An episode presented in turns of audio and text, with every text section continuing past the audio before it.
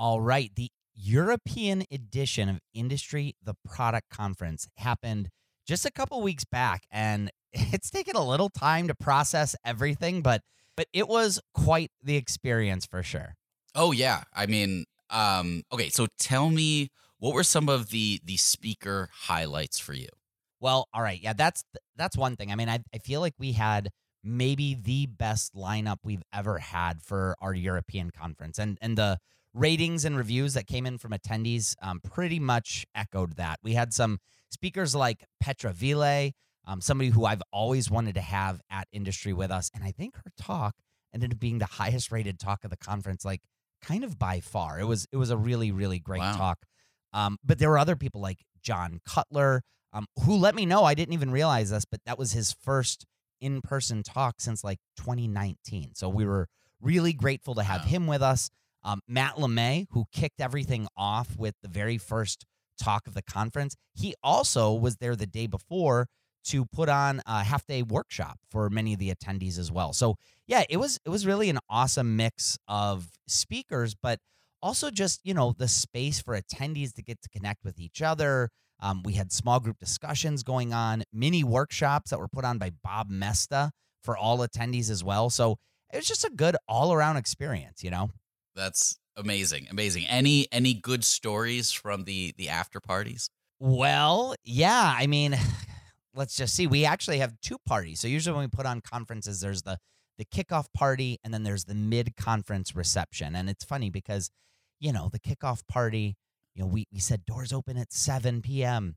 and it's like 6:59. And and it always feels like this every single time. I'm like, but what if nobody comes to the party? Like that's not that's gonna feel bad, right? Like we're gonna be here throwing a party and nobody's here. But sure enough, within like two minutes of the doors opening, we probably had, I, I don't know, 50, 60 people there. Um, probably had over 100 people at the party. My partner, Paul, um, took the turntables. And, you know, Paul actually is a DJ back at home. He kind of moonlights as a DJ and does gigs here and there. And, and Paul actually DJ'd the kickoff party. So that was a lot of fun. Um, the mid conference reception, I definitely stayed later than I should have, considering I MC the whole conference, but it was a lot of fun too. Nice. And I heard you had an authentic Wim Hof experience. Yes, yes. And that was something else too. It was before the conference. Um, Paul's brother, Andrew, took us both to Wicklow and we got to, you know, take a little dip in the sea. Um, the thing about that is the sea is freezing right now, but there were Freezing. saunas right outside. And so, yeah, we did the whole, you know, here in the US, they call it the polar plunge, um, where I had never done anything like that before. So, definitely was an invigorating experience. And then, of course, you get in the sauna right afterwards and and warm up, but then all of a sudden you're getting really, really hot, and your whole body just goes through this whole like, I don't know, just back and forth of senses, and it's it's pretty cool. Yeah. I mean, it sounds absolutely incredible. Yes, and you were you were there with us too. I mean, I, I was kind of there. I, I actually had a, a rough trip to Ireland, admittedly. I know. I felt so bad about that. Uh, y- look, this is a that's a crazy long journey for you. I know you had all sorts of things going on too. So I, yeah. Hey, I am sorry it hit you when it hit you. I've been hit there before as well, many, many times. It's not your fault at all. I, I really, I just, I just hit a wall. It's like my second to last week at Dribbble, where I've been for the last six years. It's kind of the end of this decade long journey, um, starting with crew. And I don't know, it all just kind of hit me. And we've been working so hard to get our next startup off the ground, wrapping things up at Dribbble, doing some consulting to earn extra money, keeping this podcast afloat. It, it's, it's, uh, it's been a lot. Yeah, and, and if anybody's paying attention, Michael's kind of breaking some news here, like news bit Mm. after news bit, which I know we'll, we'll dig more into, hopefully. But um, yeah, Yes. I mean, and and what what did you have like an eight hour time difference too, something like that? That too, right? When I landed in Ireland, I couldn't sleep for the first two days. I, I never had like insomnia before, but I couldn't figure out how to get more than an hour of sleep at a time. And by the end of the second day, I was I was honestly in a panic. And I, I skipped the speaker dinner, and that's actually when when you called me. Yeah, I remember calling you, um, being at the speaker dinner, and just to check up because your steak was about to come very soon, and I wanted to know how you'd liked it cooked. And um, you you didn't sound you didn't sound like yourself when I called you for sure, right? Like it was, um, yeah, wasn't wasn't the the Michael that everybody gets to hear here. Um, and yeah, I I felt awful. I know. I, you were so kind and understanding. It was it was honestly exactly what I needed in that moment. But um, I again that night I, I couldn't sleep. I finally had breakfast the next day. It was 7 a.m. after another rough night. Um, and I, I just passed out and I slept almost the entire day until you came up actually after the conference and I, I slept through the talk. Yeah. Yeah. And and you did you know, let everybody know. It's not like you slept through the talk without telling us you were going That's to sleep true. through the talk. We worked it out beforehand. I I shared with with you, I mean everybody from our our team. We said, "Hey, look, don't worry about this, right? Like this is in the grand scheme, this is not that important. You, you are very important to us." Um and we of course mean that, Michael. So, yeah, you didn't give you did not get to give your talk at industry. Um, we are going to make that happen at some point soon enough. Um, I actually stepped Yeah. in and I gave a talk towards the end of industry. So it was fun for me to get to be in front of everybody. Usually I, I like to shine the spotlight on the other speakers, but um, but it was fun to be on stage too. Well, I'm glad there was like a a ray of light in in this, and and thank you for filling in. I, I really appreciate it. But I I was honestly excited to give the talk. Um, I even texted you the night before. I assured you like I've got it ready, and you were like, no, no pressure, just just relax. Um, but yeah, I I I couldn't do it. So um anyway, the the whole product collective team, you guys are absolutely incredible, so kind.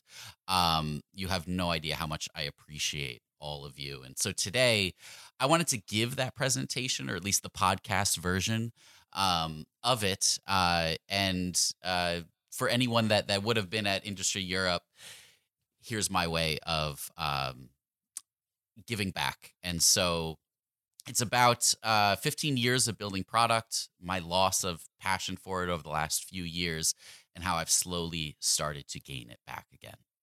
All right. Well, I, I can't wait for this. Um, we are going to roll the intro first. And when we're back, Michael gives his talk.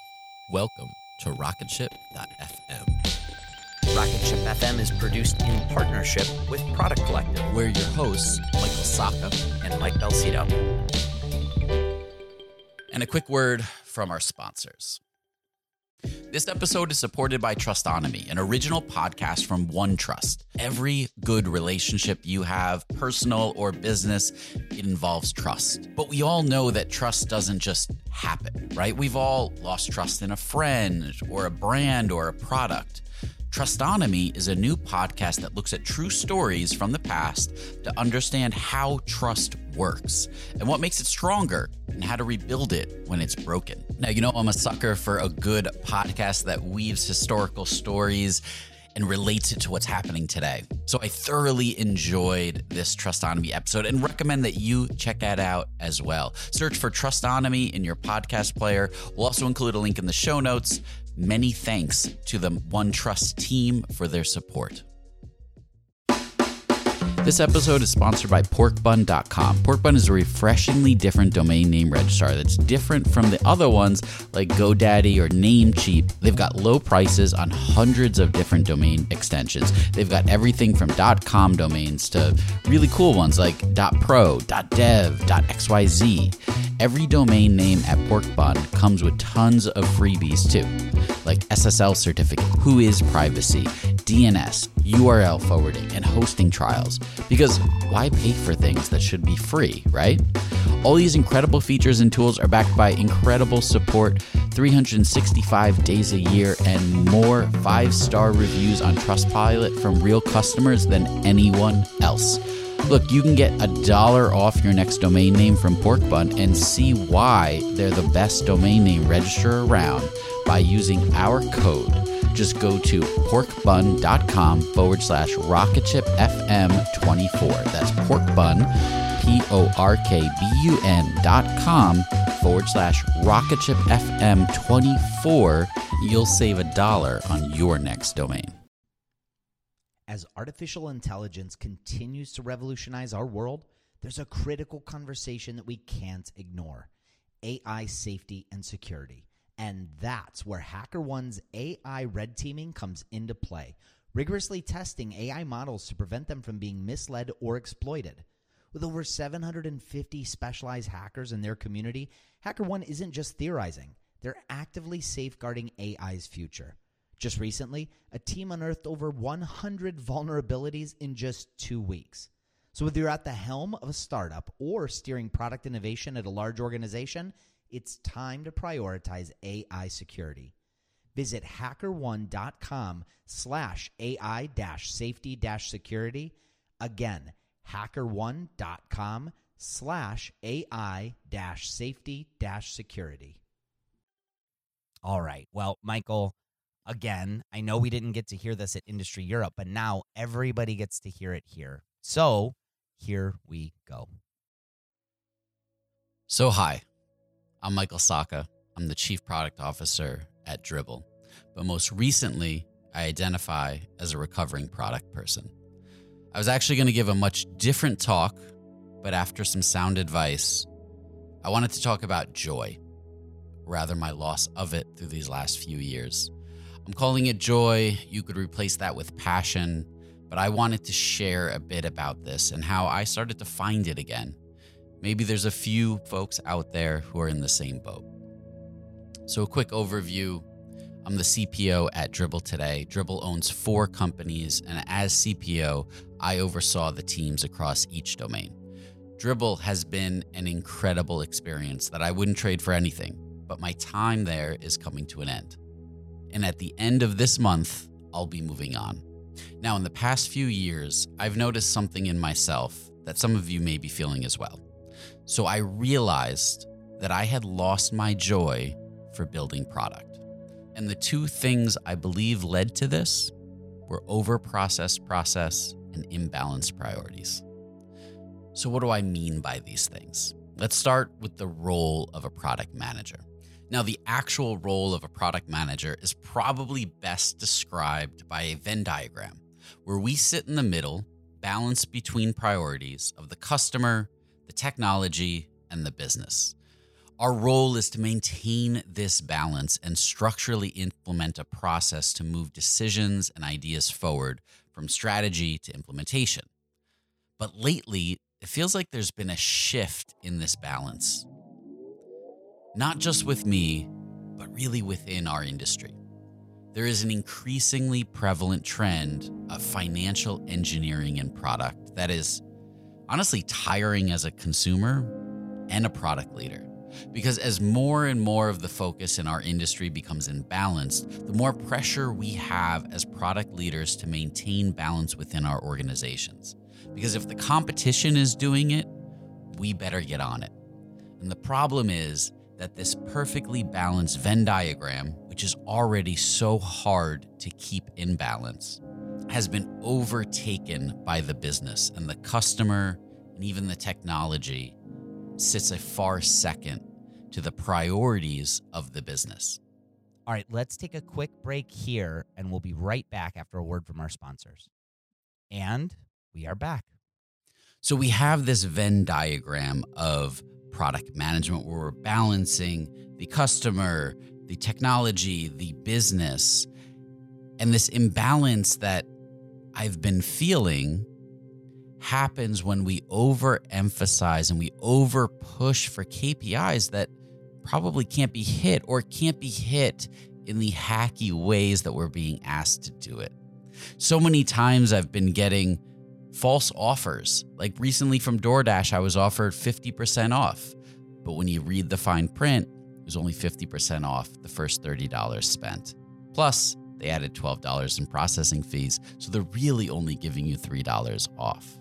But someone built that. Someone approved it. Someone shipped it. But it's deceitful and it's not how product growth should be achieved. And as product managers, I don't believe that we really want to build these features. We build to improve people's lives. But more and more, we're spending our time simply trying to trick people or exhaust people to retain them to continue to charge them without adding any value back into their lives. Now let's talk about process, frameworks, organizational dynamics. Every company I've worked at or acquired or have been acquired by had their own flavor of product process, and they were always the best. Each was based on one of the major methodologies or frameworks, and everyone did it the right way. At least that was always the rallying cry internally. And as I'd work with these teams or work within these teams, there was always similar trends that would emerge. There was always this instinct to add rigidity because it it satisfied the product leader's need for control.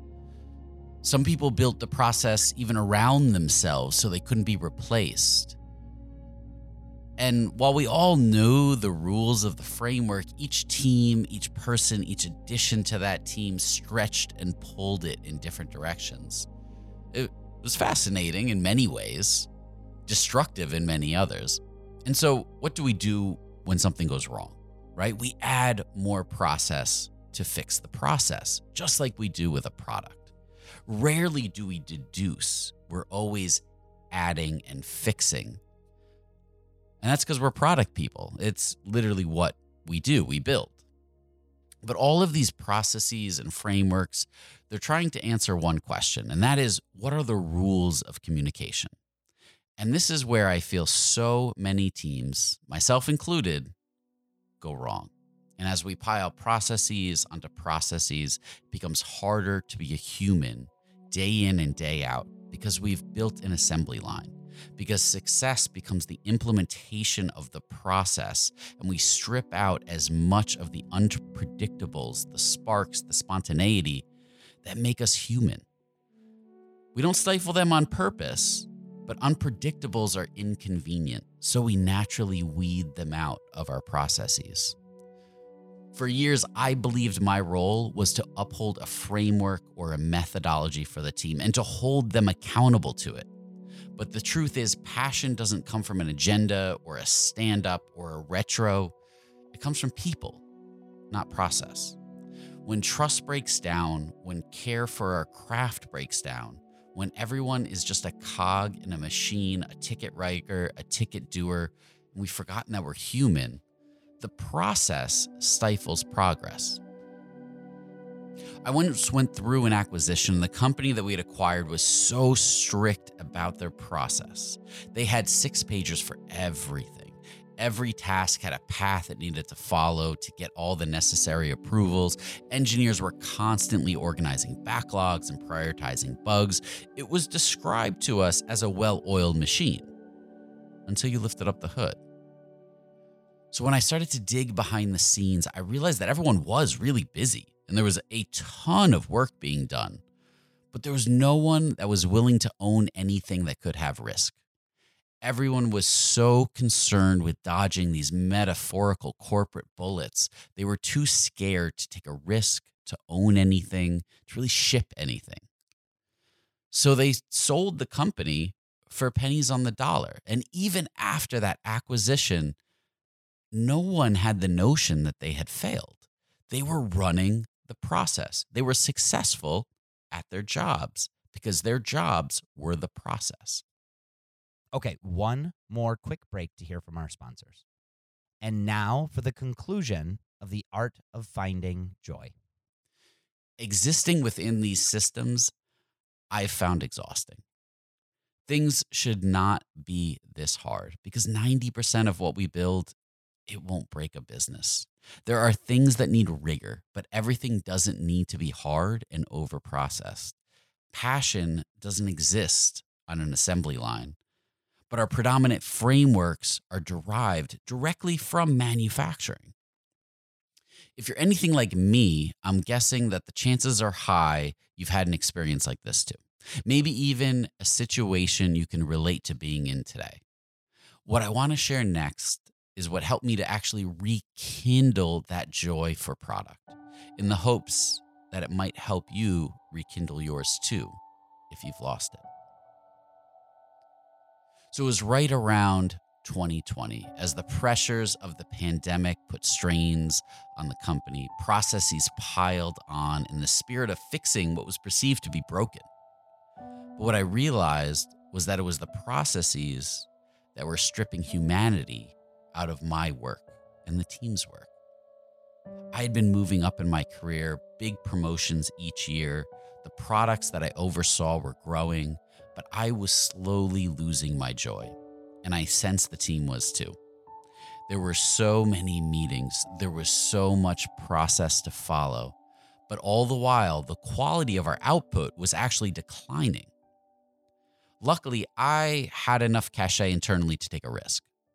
I was the GM at the time, and our research told us that 60% of our visitors each month were effectively students, people looking to learn design. We already had four business lines, we were bootstrapped, but I felt there was a huge opportunity here. I, I brought it to the leadership group, folks above me, and they were skeptical, but I forged ahead. I built an incredibly small team, no engineering other than a landing page. We had just started sending emails to potential teachers and mentors, and that's how we stood up that first version. It was scrappy on the inside, but it looked solid on the outside. The leadership team, they still weren't bought in, and every update meeting, they'd push back on this initiative. They wanted all the answers up front, but honestly, we didn't have them. It was kind of part of the beauty. The team was solving them in real time without six pagers, right? Without strict process. But as we took it live, it became the only thing that the team was visibly excited about on our weekly all hands. Tons of questions, tons of engagement, lots of ideas flying around. It was palpable, the excitement. We kept the team extremely small. There was one day to day operator, and they could kind of tap into product resources as they needed. But all of a sudden, everyone on the product team had cycles available when they needed it. The team was just having fun, fun getting things wrong, fun solving this big problem of how do we teach design globally at scale. It was this joy that the team had when we removed all the day to day friction that uh, made the work easy and it made the product really good. And then we saw the reaction from the students and the mentors. And for the first time in a long time, we were seeing glowing reviews about how we changed people's lives, how we changed the trajectory of their career, how they were able to find a better job or launch a new career because of the work that we had done, the risk that we had taken, the things we got right, the things we got wrong. And it was the mentors who finally had an outlet to give back how good that felt for them to be able to help another person grow. My joy was starting to return, at least in this one area. And the funny thing was, there was almost no product at the end of the day compared to the rest of the apps. The product was the video curriculum, the take home assignments, the activities, the mentors. It wasn't necessarily software, it was actually harder than software to get right, but it didn't matter because we had joy again. Over this last year, I've taken this lesson and applied it to other areas of the product team and diligently tried to strip out all of our built up process debt. When our PMs and directors of product came to me with issues, instead of adding process, as my instinct was, I encouraged them to strip it away, reduce friction, reduce frustration. And it actually solved so many problems. See, we hire people because they're skilled and we want their input. And then we put them into systems where they're handcuffed and they lose their potency.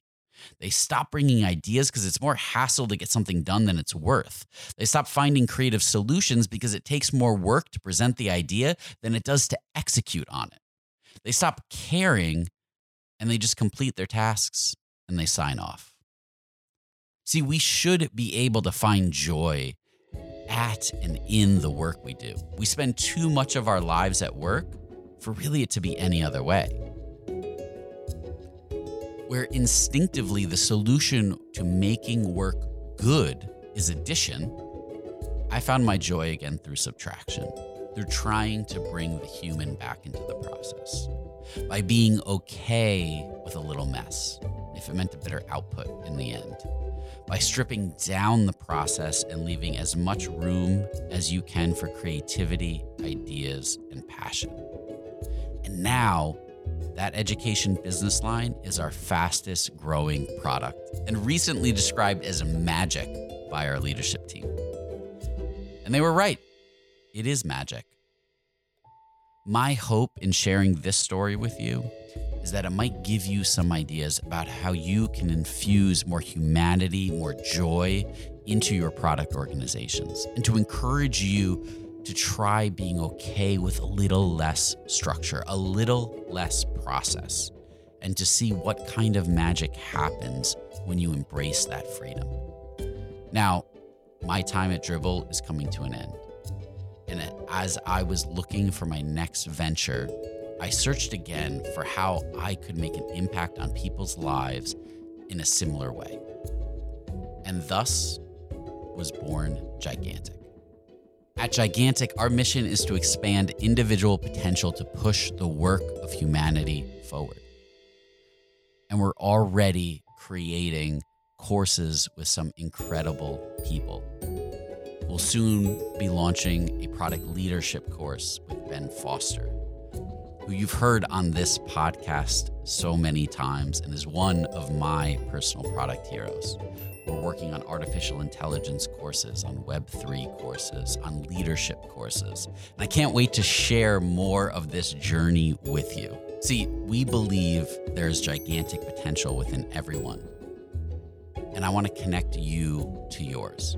So, my one ask is if you go to gigantic.is, that's gigantic.is, and you sign up, I would love to do a customer interview with you to find out how we can help you reach your full potential. And so through this work, I have been able to find my joy again. And honestly, that has made all the difference.